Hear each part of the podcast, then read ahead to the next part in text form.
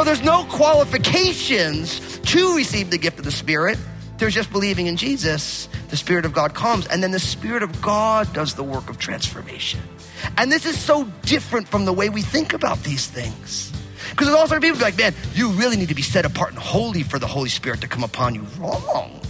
Cornelius just invited Simon Peter to show up. Those folks believed in Jesus, and now all of a sudden God is at work. Sometimes sharing the gospel is intimidating. I know I struggle with wanting to have the perfect words, the perfect format. But Pastor Daniel tells you today that this isn't how talking about faith should be. Really, you just need to show up. Then you let the Holy Spirit tell you what to say. Let Him guide the conversation. That's a lot less pressure, isn't it? You just need to listen, obey, and follow the spiritual powerhouse that's in your heart. Now, here's Pastor Daniel in Acts chapter 10 as he continues his message Holy Spirit Fall.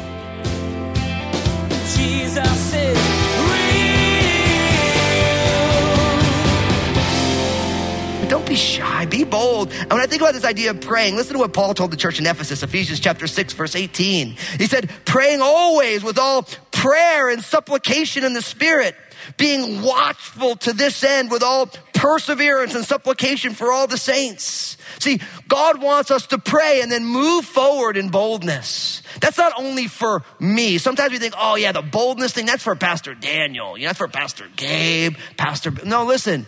Boldness is for us as the children of God.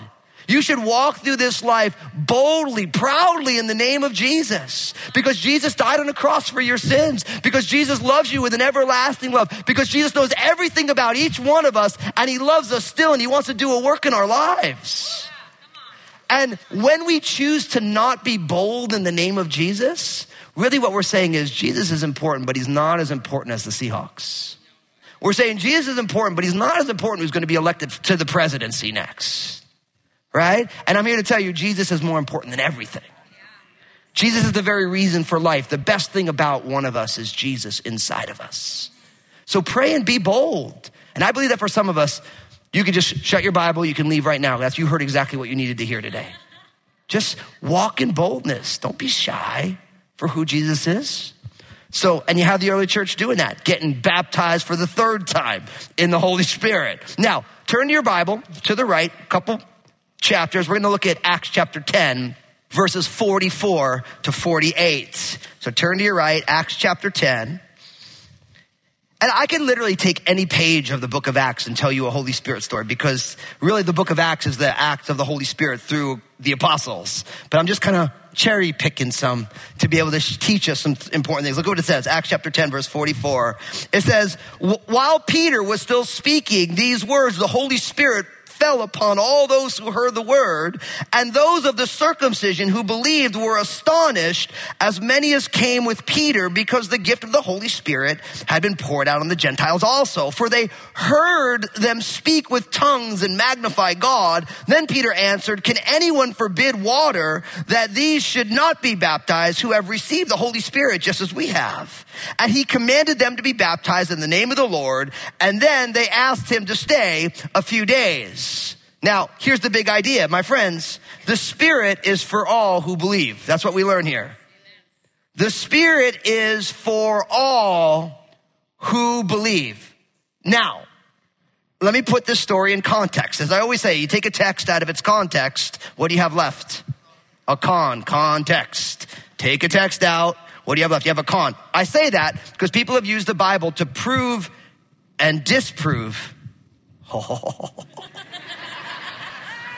Here we go. Use the Bible to prove and disprove everything good and evil as long as people have known the Bible. So you have to watch the Bible in the context. Now, what's happening? Sometimes when you read the Bible, there's so much spiritual activity that you literally just kind of read it and move on. You don't realize how powerful it is. So there's this man named Cornelius. Cornelius is not a Jewish person, right? So in that day and age, the Jewish people knew the God of the Bible, and the Gentiles, the non Jewish people, worshiped all these different gods. But there's this man named Cornelius, and Cornelius fears God, right? And Cornelius is seeking God, and God tells Cornelius, listen, I want you to send people to the city called Joppa, and I want you to call for a guy named Simon Peter, who we know as Peter the Apostle. And he says, and he's staying at the house of Simon the tanner. Now, it wasn't that Simon Peter was getting bronzed at the tanning salon. He wasn't there getting the Jersey Shore glow or POTUS 45 orange, let the hearer understand. I said that with all respect, but the idea is somebody who it's somebody who tanned different animal hides to be able to use. You like what I did there? So the, the idea of the tanner it was a different job than going to Miami and getting your spray on, right?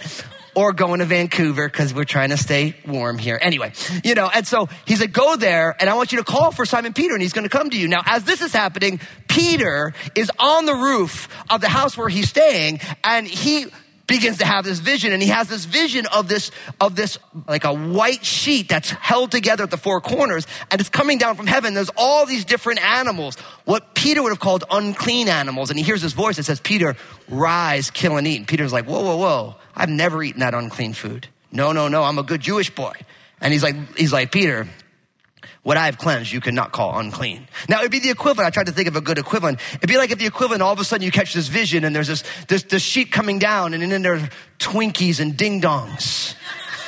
And the Lord says, rise and eat. And you're like, no, no, that's for Fusco. I'm not going to eat that stuff because I eat clean. And he's like, look, what I have cleansed, don't you call unclean.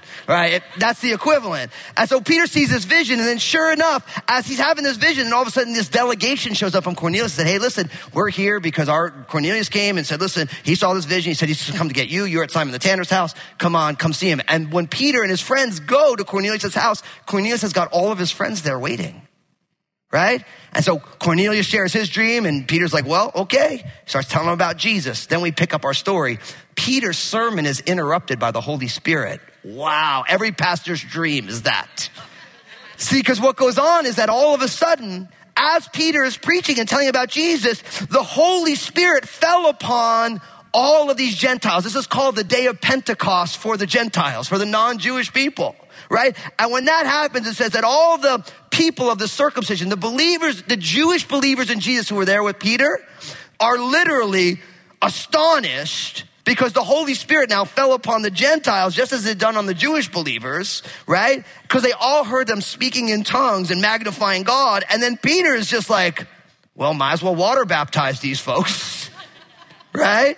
You don't realize how profound because Peter had never been in a non-Jewish person's house in his entire life. Like the Jewish people and the non-Jewish people, they never intermingled in that way. So by the time you get to Acts chapter 15 on the Jerusalem council, Peter's retelling the story and he's like, listen, this is what happened and the Spirit of God fell and all these Gentiles are saved and I didn't do it. It's God's fault, not my fault. Cause it's like, it's, this is not supposed to happen. But what do you learn here? What we learn here is that when a person puts their faith and trust in Jesus, God gives this gift of the Holy Spirit to that person. And He never says, God doesn't say, listen, you want to put your faith and trust in Jesus, then you got to fix that and stop eating that way and stop doing this and don't sleep with that person and don't vote for that person. None of that stuff goes on. He says, believe in Jesus and I'll give you the gift of the Spirit. And because of the presence of the Holy Spirit, now all of a sudden God is going to start changing your life. Can I get an amen? So there's no qualifications to receive the gift of the Spirit. There's just believing in Jesus. The Spirit of God comes, and then the Spirit of God does the work of transformation. And this is so different from the way we think about these things. Because there's all sorts of people like, man, you really need to be set apart and holy for the Holy Spirit to come upon you. Wrong. Cornelius just invited Simon Peter to show up. Those folks believed in Jesus, and now all of a sudden God is at work. Now, the apostle Paul said it this way to the church in Corinth, 1 Corinthians chapter 12, verse 13. For by one spirit we are all baptized into one body, whether Jews or Greeks, whether slaves or free, and have all been made to drink into one spirit. Now here's what I want to tell you today. No matter who you are, no matter where, what journey you find yourself to be here at Crossroads today, whether you're in our sanctuary in Vancouver, whether you're joining us across the globe online, whether you are picking this up on the radio, on the TV, on social media later, some other form of uh, thing that we're doing that I don't even know about. Listen, listen. God simply asks you to come to Jesus. That's all he's asking. All the questions, we all have them. All the, how's this gonna work? We all have them. All God wants for us is to come to Jesus. And when a person comes to Jesus, the Spirit of God is given to you as a gift to do the work of God in your life. You don't have to fix these things. These things like, oh, I think I have to get, listen, that's all real. But we're saved by grace apart from works. All the things that we change are a response to the salvation that came as God's free gift.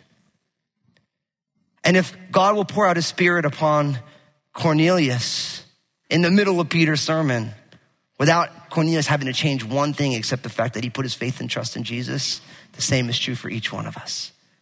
Let's never think that the Spirit of God says you need to jump over these five hurdles and then I can do a work in your life. No, it doesn't work that way. He doesn't work that way. He wants us simply to come to Jesus. And then God begins to do his work. Now, how does God do his work? I'm so happy you asked. Turn to your right, Acts chapter 13, verses 1 to 3. Just about one page in your Bible. My Bible is just one page. Maybe it's two in yours. Large print. Acts chapter 13, verse 1. Someone's like, it's four pages in mine. Acts 13, verse 1. It says, Now in the church that was at Antioch, there was certain prophets and teachers, Barnabas and Simeon, who was called Niger, Lucius of Cyrene, Manaen, who had been brought up with Herod the Tetrarch and Saul. As they ministered to the Lord and fasted, the Holy Spirit said, Now separate to me Barnabas and Saul for the work to which I have called them. Then, having fasted and prayed and laid hands on them, they sent them away. Now, what does this teach us? It's really quite beautiful, brothers and sisters. You need to let the Spirit speak. You need to let the Spirit speak. Now, you look at what's going on. They're there in Antioch, and while they're there, there's this group of people. They're prophets and teachers, it says. And there's a list of some of the folks who were there. Now, what's interesting is you notice this is kind of a multi-ethnic group, people who normally wouldn't go together. It's one of the things I love so much about the people of God is because God brings kind of unique people together. Like you have someone like Manaen who was raised, he grew up with Herod the Tetrarch, who was a great ruler in that area. Then you have someone like Saul, who, who grew up as a Pharisee. You have people from different cultures, but they're all there together. And notice what it says about them. It says, verse two, as they ministered to the Lord and they fasted. See, this group in Antioch, they're living upward. They're serving the Lord. They're not busy going on out and doing everything. They're taking some time to be in the presence of God, what we would call being with Jesus, that upward experience. They're serving the Lord. They're ministering to the Lord. And it says that they're fasting. Now, isn't that amazing? You know the Spirit's at work when you, the church has an anti-potluck. like, let's get together and not eat. And we'll seek the Lord instead. Right? Now, what I will tell you from 20 years of ministry, if you call a not potluck, nobody comes. But you know, when the people show up, like, we're not gonna eat. We're just gonna hang out and minister to the Lord. That's when you really know. Cause it's like, you can come for the fried chicken. You can come for the Twinkies. Sorry. You know, you can come for the fellow, but like, no, no, we're just gonna get together and we're gonna pray and we're gonna seek the Lord together. And they're all there and they're, and they're ministering to the Lord. Now, as they're ministering to the Lord, notice the Holy Spirit said, now separate to me Barnabas and Saul for the work to which I have called them. So in the midst of this upward time, they're not eating, they're seeking the Lord. The Spirit speaks. I want you to separate to me Barnabas and Saul. There's a work that I want to do. Now, do they just run out and do it? No. Because notice what it says next. Then having fasted and prayed. I love this. They got a word. And then what they did, they waited on the Lord. They wanted to make sure that I get this thing right. And then, as they fasted and prayed more, they said, separate, yeah, they separated them out. They sent them on out. Now, why is this important? Because if you are here today and you are already a follower of Jesus, the Spirit of God is speaking to you. The Spirit of God has things that He desires of you, desires for you. The Spirit of God is inviting us into the abundant life, the life of God's kingdom. And we need to let the Spirit of God speak to us. And then when we receive those words, we need to seek the Lord to make sure we got it right. And then we need to step out. Now, there's a story that I think perfectly illustrates this. And this comes from 1 Samuel chapter 3. This is about the great prophet Samuel. Listen to what it says. 1 Samuel chapter 3, verses 7 to 10. It says, Now Samuel did not yet know the Lord, nor was the word of the Lord yet revealed to him. And the Lord called Samuel again the third time. And he arose and he went to Eli and he said, Here I am, for you did call me. Then Eli perceived that the Lord had called the boy. Therefore, Eli said to Samuel, Go and lie down, and it shall be if he calls you that you must say, Speak, Lord, for your servant hears. So servant, so Samuel went and lay down in his place. Now the Lord came and stood and called as at other times, Samuel, Samuel. And Samuel answered, Speak, for your servant hears. Now, the story of Samuel is an amazing one. If you remember the story from 1 Samuel, Samuel's mother, her name was Hannah, and she was unable to have children. And remember, she prayed and she said, Lord, if you would just give me a child, I will dedicate him to you his entire life. That's where we get the idea of the, the baby dedication, which we had like a hundred of them last Sunday between the two. It was amazing. The second service was like 26 kids getting dedicated, right? And so when God blessed Hannah with a child, she brought this young Samuel to Eli, who was the high priest, and said, I promised I would dedicate him to the Lord. Will you let him be raised here so he can learn of who the Lord is? Now, as the story picks up, it says Samuel did not yet know the Lord. So Samuel had not yet known who the Lord was, but then the Lord starts calling to him. Right? And every time this happens, Samuel goes to Eli, the high priest, and is like, Yep, I'm here. What do you want? And Eli's like, Why are you waking me up? Go back to bed. And he's like, No, no, you called me. You said, Samuel, Samuel, and I'm here. He's like, Go to bed. On the third time, Eli's so frustrated with getting woken up that it dawns on him. He's like, Oh, maybe the Lord is calling Samuel. And he says, Samuel, listen, if it happens again, say, Speak, Lord, for your servant is listening. And my friends, that is great advice. That is great counsel right there. Because sure enough, the Lord called to Samuel. Instead of running to Eli, Samuel said, Lord, speak. Your servant is listening. Now, the reason I bring this up is because if you're not a follower of Jesus, just the way Samuel, God was calling out to him, I believe God is calling out to you. I believe you're here today because there's a place in you. Maybe you just came because your parents dragged you here and you get a free brunch after it. I don't blame you for coming. Praise God for the free lunch from your family or whatever, you know, or maybe someone just said, you got to come and just check this out. And you're like, I don't want to be here, but I'm here. Listen, God is calling out to you. He loves you. He's for you. I think deep down in your heart of heart, you know that it's God calling out to you. And for whatever reason, maybe you're resistant.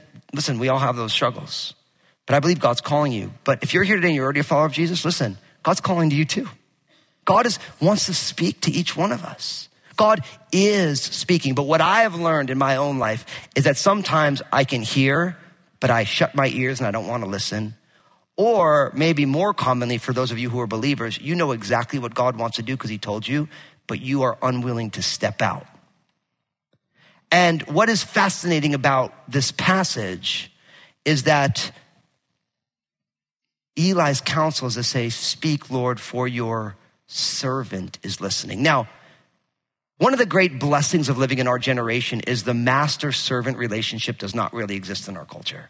Like, if you, you are not your boss's servant. So if your boss comes in and says, I want you to do this, you could say, uh, no, I'm not doing that. And I'm going to go to HR and tell them that you told me to do that. And praise God. You know what I mean? Like, like, that's not a bad thing because it helps injustice not happen. It helps sin and illegal things not happen, right? But the thing is, is that we take that same kind of, well, we're all peers, and then you put it into the spiritual realm. And I'm here to tell you, Jesus is not your homeboy. God is not like, well, God, I don't really like your advice. He's God. Jesus is the Messiah. And Jesus' invitations should never be answered with a no. It should be at your pleasure, my Lord. And what I have learned is that the abundant life is actually on the other side of me remembering that God is not interested if I am dislike his ideas. He does not, if it's scary to me, God is not like, well, yeah, um, okay, I'll, I'll change it for you, Daniel, because you're scared right now.